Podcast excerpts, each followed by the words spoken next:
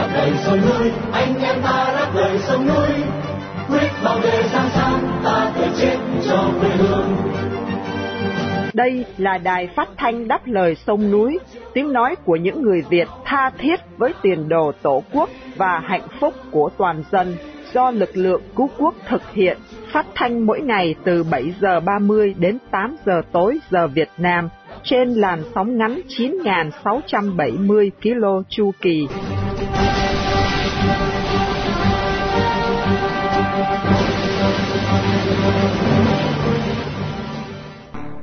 Minh Nguyệt xin kính chào quý thính giả. Hôm nay thứ Tư, ngày 10 tháng 5 năm 2023, cũng là buổi phát thanh lần thứ 4379 của Đài Đáp Lời Sông Núi.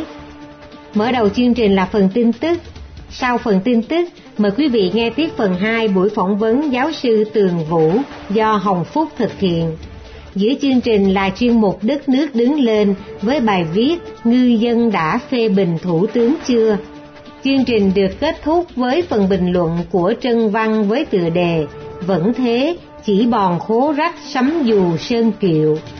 Đặc biệt, chương trình phát thanh hôm nay cũng để vinh danh ông Phạm Xuân Thân, một người Việt yêu nước đang bị giam cầm trong ngục tù Cộng sản. Mở đầu chương trình, mời quý vị cùng theo dõi phần tin tức với Phùng Hoàng và Trường An.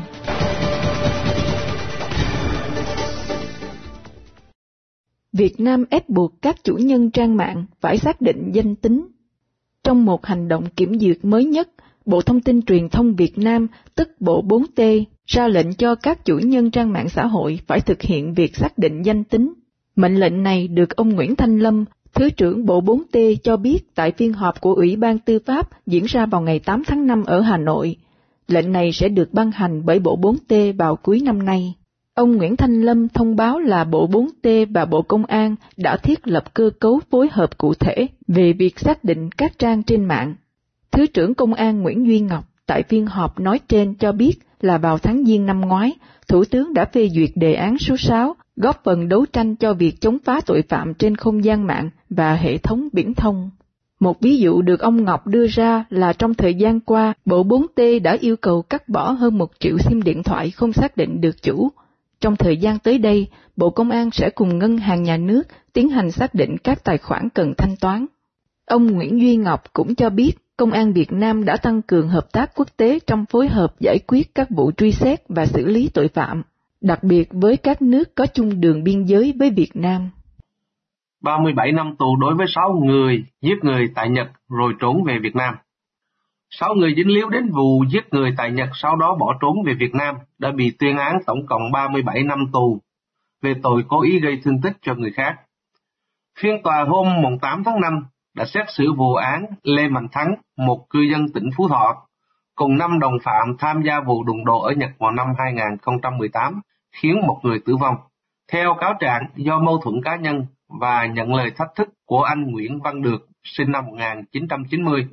vào khoảng 11 giờ khuya ngày 10 tháng 3 năm 2018, nhóm của anh Thắng đã cùng nhau chuẩn bị hung khí để đến Mikawa Chizu ở thành phố Chizu của Nhật để giải quyết mâu thuẫn. Tại đây, hai bên đã đánh nhau, hậu quả khiến anh được tử vong. Sau khi gây án, một số nghi phạm đã bị tòa án địa phương Nagoya của Nhật xét xử và tuyên phạt mỗi bị cáo 3 năm 6 tháng tù về tội chuẩn bị hung khí và tụ tập và tội gây thương tích làm chết người. Tuy nhiên, Thắng cùng năm người khác là Đỗ Mạnh Hùng, Lê Đình Tuấn, Đào Bá Phu, Nguyễn Huy Bình và Nguyễn Lương Sáng đã bỏ trốn về Việt Nam. Đại sứ Nhật ngay sau đó đã gửi văn thư yêu cầu phía Việt Nam phải xét xử vụ này. Tại tòa án, cả sáu người nói trên đều khai nhận hành vi phạm tội. Qua xét xử, tòa án Hà Nội đã tuyên án Lê Mạnh Thắng 7 năm tù về tội cố ý gây thương tích. Cùng năm tội danh trên, năm đồng phạm của Thắng đều lãnh án, mỗi người 6 năm tù tàu dân quân Trung Cộng phá rối vụ tập trận ở Biển Đông. Bộ Ngoại giao Trung Cộng vào hôm thứ Ba ngày 9 tháng 5 đã mạnh mẽ bác bỏ cáo buộc là các tàu dân quân trên biển của họ đã cố tình tiến sát một khu vực Biển Đông, nơi mà Hải quân Ấn Độ và các nước khối ASEAN đang tập trận. Một chuyên gia độc lập tại Việt Nam cho rằng Trung Cộng dường như sử dụng lực lượng dân quân này để hăm dọa và phá rối cuộc diễn tập hải quân. Trong lời bình luận vào hôm qua, Bộ Ngoại giao Trung Cộng cho biết là các tàu nghiên cứu và đánh cá của họ đã làm việc bình thường trong vùng biển thuộc chủ quyền Trung Cộng. Cần biết là giai đoạn diễn tập trên biển kéo dài hai ngày, trong khuôn khổ hàng hải ASEAN và Ấn Độ, gọi tắt là IME 2023, bắt đầu vào hôm Chủ nhật ngày 7 tháng 5 với sự tham gia của các tàu hải quân và máy bay của Ấn Độ, Việt Nam, Thái Lan, Philippines, Indonesia và Brunei. Các nguồn tin Ấn Độ cho biết họ đang ở trong vùng đặc quyền kinh tế của Việt Nam khi các tàu Trung Cộng di chuyển về phía họ. Tuy nhiên, các tàu dân quân Trung Cộng đã cắt qua đầu các tàu chiến của họ mà không có bất kỳ sự đối đầu nào. Giới chức trách Ấn Độ theo dõi được ít nhất 5 tàu dân quân đang di chuyển. Họ cho hay một tàu nghiên cứu của Trung Cộng cũng đi theo những tàu dân quân này. Một chuyên gia cho biết các tàu dân quân này thuộc hải đội dân quân Songsan ở khu vực. Lực lượng dân quân như vậy bao gồm các tàu đánh cá thương mại, họ phối hợp với bảo quyền Trung Cộng vì các mục tiêu chính trị ở Biển Đông. Tuy nhiên trong quá khứ, Trung Cộng đã bác bỏ chuyện có bất kỳ lực lượng dân quân nào như vậy từng tồn tại. Vân Phạm, người quản lý dự án đại sử ký Biển Đông, nói rằng đây không phải là lần đầu tiên cái gọi là tàu cá của Trung Cộng xuất hiện để đe dọa tàu chiến của các nước khác. Bà cho biết là khả năng cuộc diễn tập đã bị gián đoạn vì đội hình di chuyển đã bị phá vỡ và một số tàu phải thay đổi hướng đi. Tổng thống Nga tham dự ngày chiến thắng ở Moscow. Vào hôm qua ngày 9 tháng 5, nhân lễ kỷ niệm ngày phát xít Đức đầu hàng cách đây 78 năm. Tổng thống Nga Vladimir Putin hứa sẽ giành chiến thắng trong cuộc chiến xâm lược tại Ukraine, một cuộc chiến mà ông cáo buộc là do phương Tây gây ra nhằm tiêu diệt nước Nga. Phát biểu tại quảng trường đỏ ở thủ đô Moscow, trước hàng ngàn binh sĩ, các lãnh đạo chính trị của Nga và một số lãnh đạo các quốc gia thuộc Liên Xô cũ, ông Putin khẳng định thế giới đang đứng trước một bước ngoặt mới. Ông cáo buộc Âu Châu và Hoa Kỳ sử dụng Ukraine để làm cho nước Nga bị sụp đổ. Tổng thống Putin còn nhấn mạnh là tương lai của nước Nga phụ thuộc vào diễn tiến cuộc chiến tranh ở Ukraine. Ngày chiến thắng vốn là dịp để ca ngợi sức mạnh của Nga và kích động tinh thần dân tộc, nhưng năm nay diễn ra trong lúc Nga đang xa lầy tại Ukraine sau khi bị tổn thất nặng nề. Vì lý do an ninh, các cuộc diễn binh và tuần hành mừng ngày chiến thắng ở nhiều thành phố ở Nga đã bị hủy bỏ.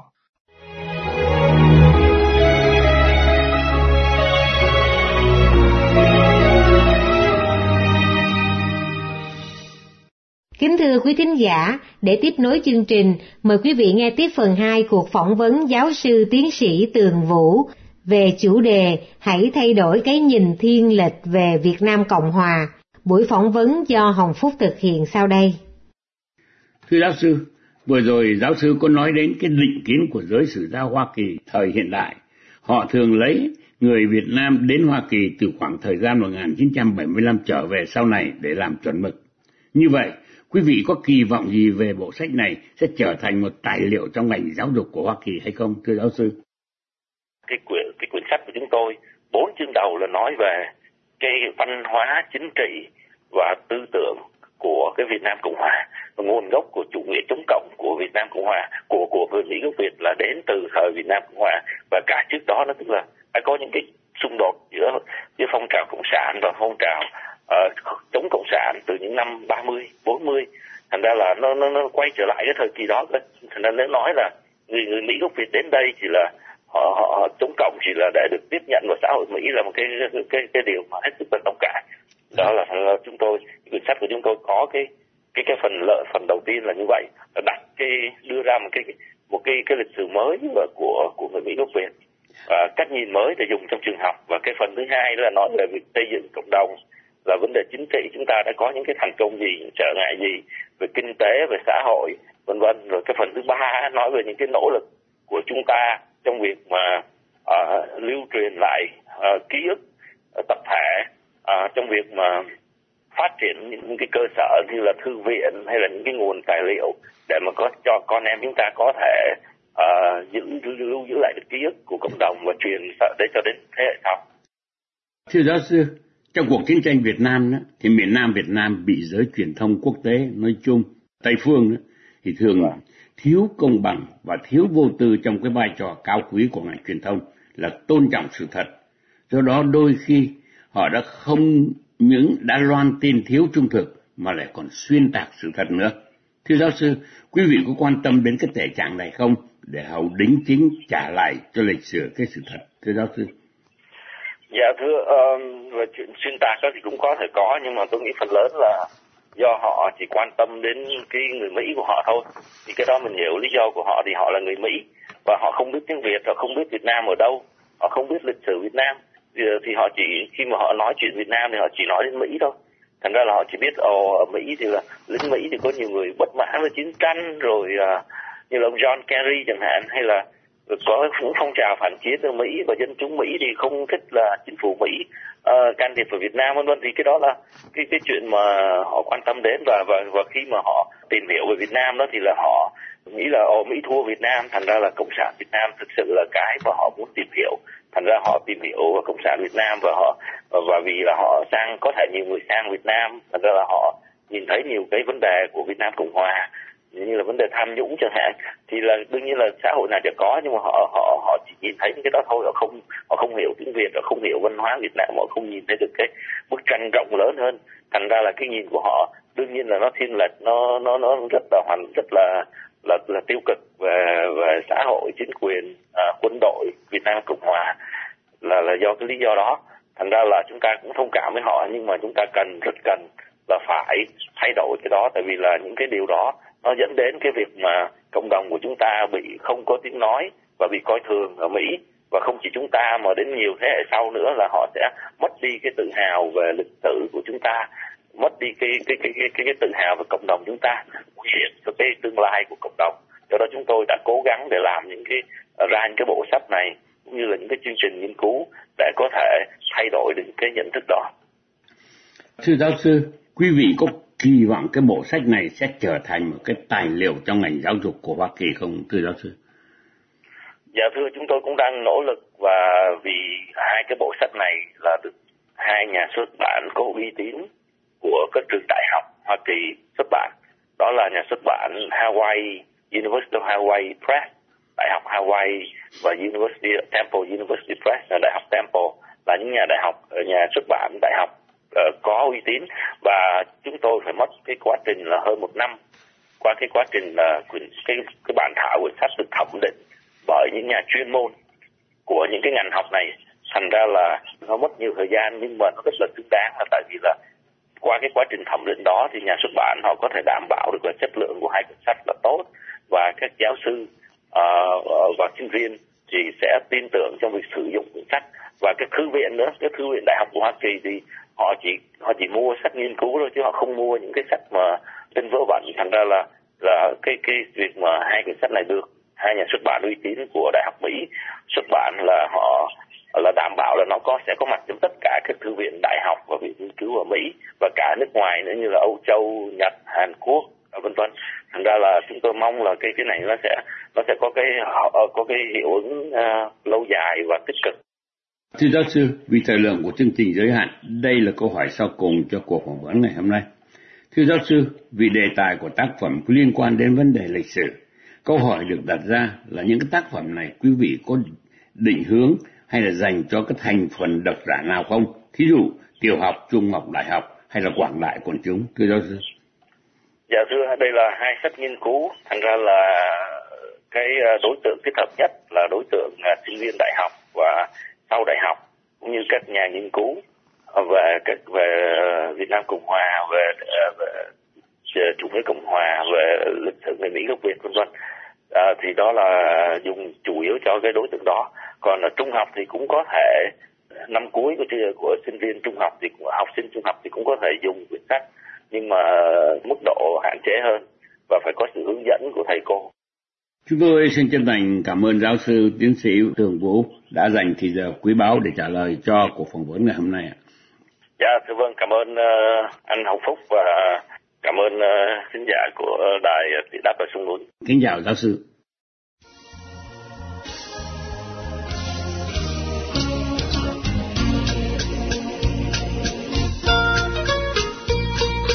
Một cánh tay đưa lên,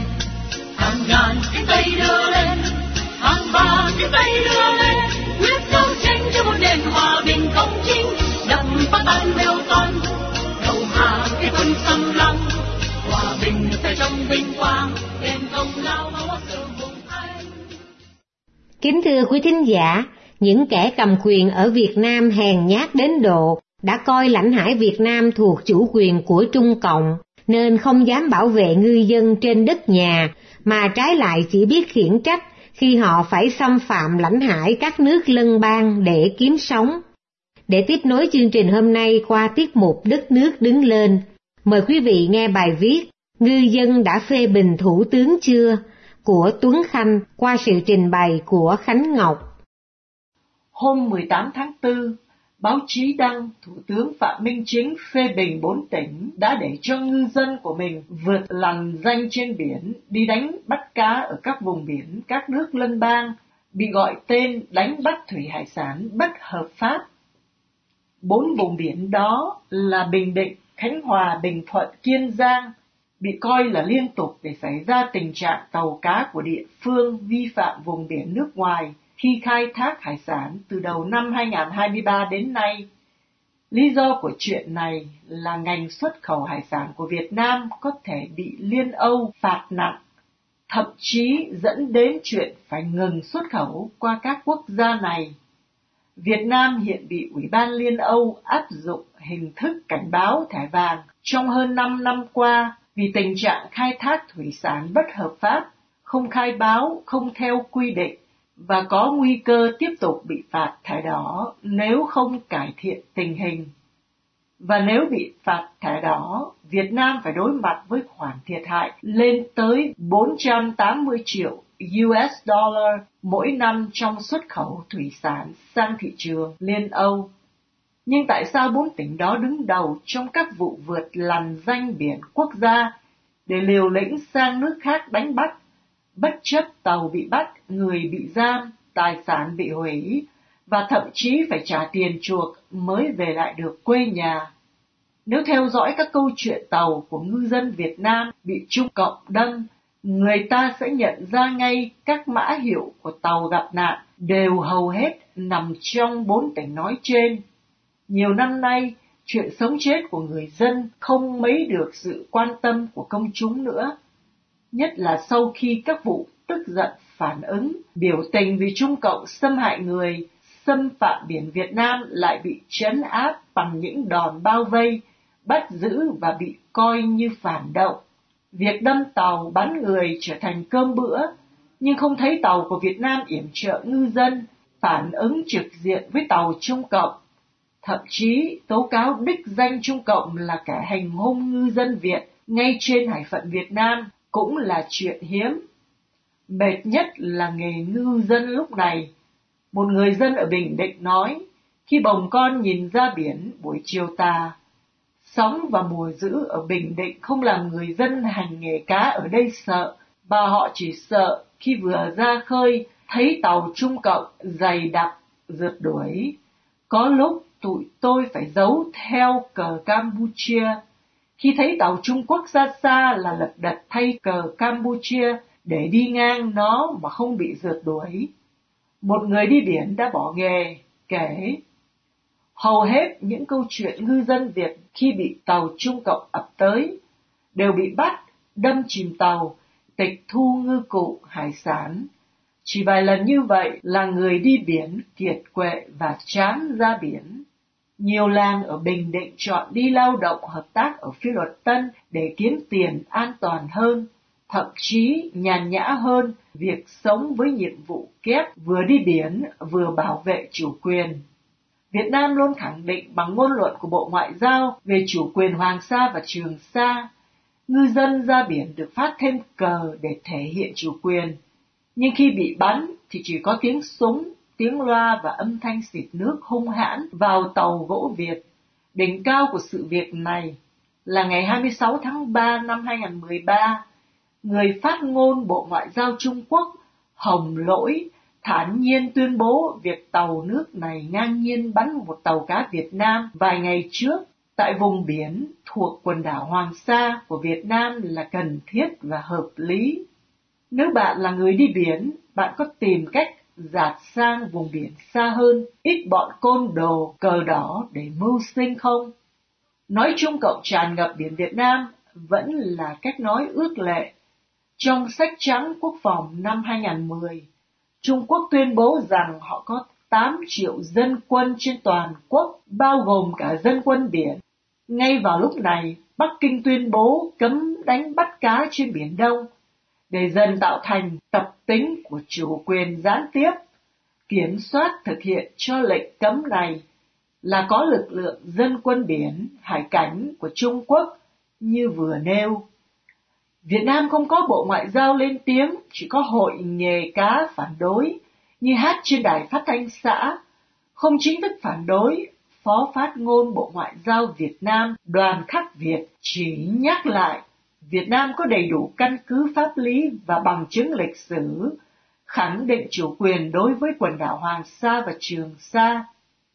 Ông Việt vào vai phó phát ngôn và vẫn nhuần nhuyễn nhắc lại kể từ năm 2019 đến nay. Năm 2020, nói với đài BBC, chuẩn đô đốc Lê Kế Lâm, nguyên giám đốc Học viện Hải quân thuộc Bộ Quốc phòng, nhìn nhận ngư dân Việt Nam rất dũng cảm, yêu đất nước và biển đảo, nên không quản hy sinh ra biển đánh cá và bảo vệ chủ quyền biển đảo. Ông có kêu gọi là các lực lượng biển cần nghĩ đến sự an toàn của ngư dân. Thế nhưng trong vụ khởi tố các quan chức hải quân vào năm 2022, bao gồm cả hai tư lệnh biển, dường như các lực lượng được coi là bảo vệ ngư dân chỉ nghĩ buôn xăng lậu là chính sự. Khi ra các điều luật khắt khe, phạt tiền công bố danh tính, không biết Thủ tướng Phạm Minh Chính hay tổ tư vấn của ông có nhìn lại biển Việt Nam vật vờ sát thuyền chìm, đẫm máu ngư dân, phải mang vác nhiệm vụ kép vừa mưu sinh vừa giới thiệu chủ quyền. Thủ tướng phê bình bốn tỉnh có ngư dân phải trôi dạt sang biển lạ để đánh bắt kiếm sống, và cách nào đó cũng đóng góp cho ngành xuất khẩu thủy hải sản bao nhiêu năm qua. Nhưng có biện pháp nào để ngư dân Việt có thể ra biển trong mùa cấm đánh bắt Trung Quốc mà an toàn trở về, mang theo sản vật trong chính hải phận nước mình mà không nơm nớp lo âu không? Ngư dân những người đã chết, những người đã bỏ nghề ông cha truyền lại để tìm sống ở đất khách quê người. Đã có ai phê bình các đời thủ tướng Việt Nam chưa? Đài phát thanh đáp lời sông núi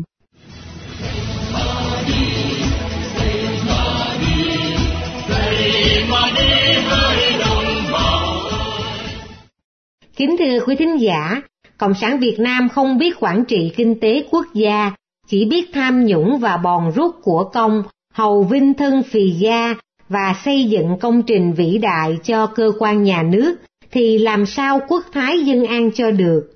Mời quý vị nghe phần bình luận của Trân Văn với tựa đề Vẫn thế, chỉ bòn khố rách sắm dù sơn kiệu sẽ được Vân Khanh trình bày để kết thúc chương trình phát thanh của Đài Đáp Lời Sông Núi tối hôm nay.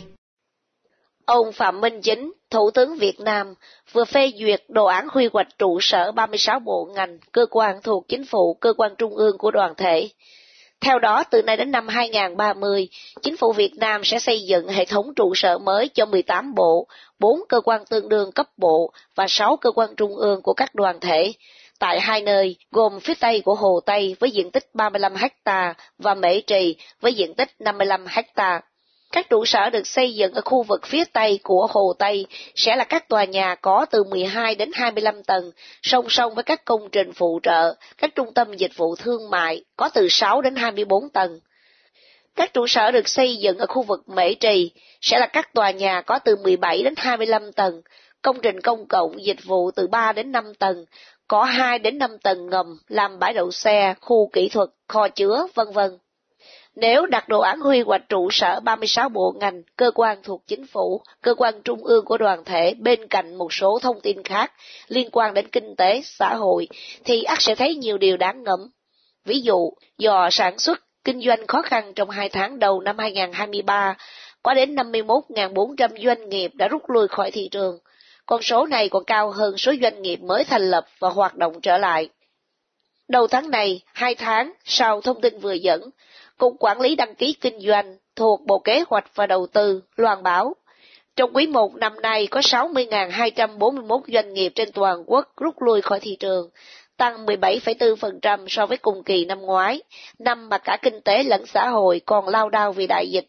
Số doanh nghiệp rời thị trường không chỉ cao hơn mà gần gấp đôi số doanh nghiệp mới thành lập. Trung bình mỗi tháng, trong 3 tháng vừa qua, có hơn 20.000 doanh nghiệp rút lui khỏi thị trường. Nói cách khác, mỗi ngày có khoảng 670 doanh nghiệp ngừng hoạt động, và đa số 71% lựa chọn hình thức tạm ngừng kinh doanh trong ngắn hạn. Nếu so với cùng kỳ năm ngoái, số doanh nghiệp tạm ngừng kinh doanh trong quý 1 tăng 20,1%, số doanh nghiệp chờ làm thủ tục giải thể tăng 13,1% và số doanh nghiệp giải thể tăng 6,5%. Tổng cục thống kê xác nhận năm nay là năm đầu tiên trong lịch sử các quý 1 số doanh nghiệp đóng cửa rút lui cao hơn số doanh nghiệp gia nhập và tái gia nhập thị trường. Ai cũng có thể thấy không chỉ giảm về số lượng, doanh giới đang thu hẹp quy mô hoạt động, số người thất nghiệp ngày càng cao, mảng dịch vụ cũng hết sức u ám, nhiều khu vực vốn sầm uất, giờ đây vẫn hoe, và giới kinh doanh thi nhau trả lại nơi nã mướn. Chuyện chưa ngừng ở đó, theo kết quả cuộc khảo sát về chỉ số PCI dùng để đo chất lượng điều hành kinh tế, mức độ thuận lợi thân thiện của môi trường kinh doanh và nỗ lực cải cách hành chính của chính quyền trong năm 2022 do Liên đoàn Thương mại và Công nghiệp Việt Nam thực hiện, thì chỉ có 35% doanh nghiệp tư nhân và 33% doanh nghiệp có vốn đầu tư nước ngoài nghĩ tới việc mở rộng hoạt động trong vòng 2 năm tới. Thêm một lần nữa, chính quyền Việt Nam đã mời gọi doanh giới thảo luận về việc tháo gỡ khó khăn Tuy nhiên những đề nghị mà doanh giới nêu ra từ lâu như miễn hoặc giảm thuế, giảm lãi suất, thậm chí cho vay không tính lãi, mới đây được Bộ trưởng Công Thương trả lời vào hôm 24 tháng 4 rằng sẽ trình Quốc hội, Chính phủ xem xét.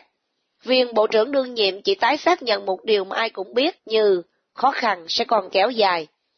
Tất cả các viên chức hữu trách trong hệ thống chính trị, hệ thống công quyền đều đã lặp đi lặp lại chuyện cần có giải pháp kịp thời, phù hợp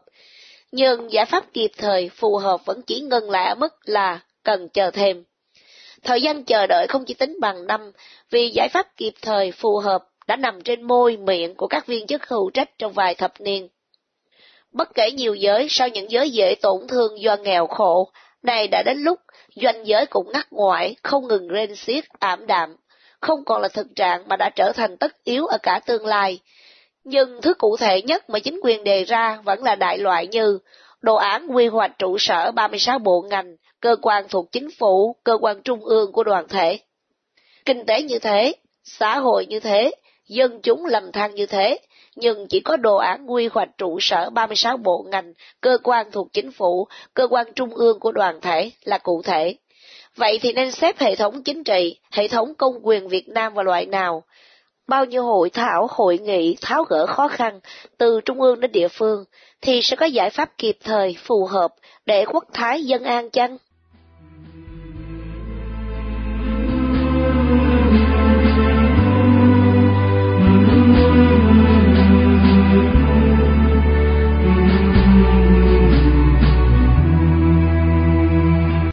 Trước khi chia tay trong buổi phát thanh tối nay, Kính mời quý thính giả cùng đài đáp lời sông núi nhớ đến ông Phạm Xuân Thân, sinh năm 1955, bị bắt ngày 2 tháng 6 năm 1996 với bản án chung thân. Một người Việt đang bị nhà cầm quyền Cộng sản giam cầm trong ngục tù vì lòng yêu nước, lẽ phải và sự đóng góp tích cực vào tiến trình dân chủ hóa Việt Nam.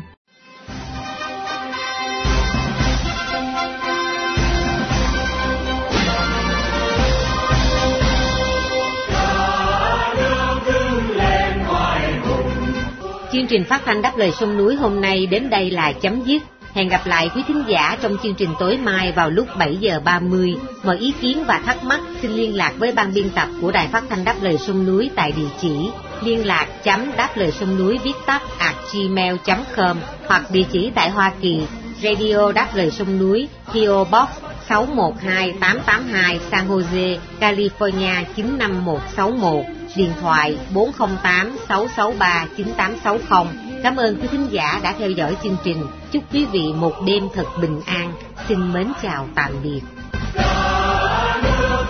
kiên cường vì tình yêu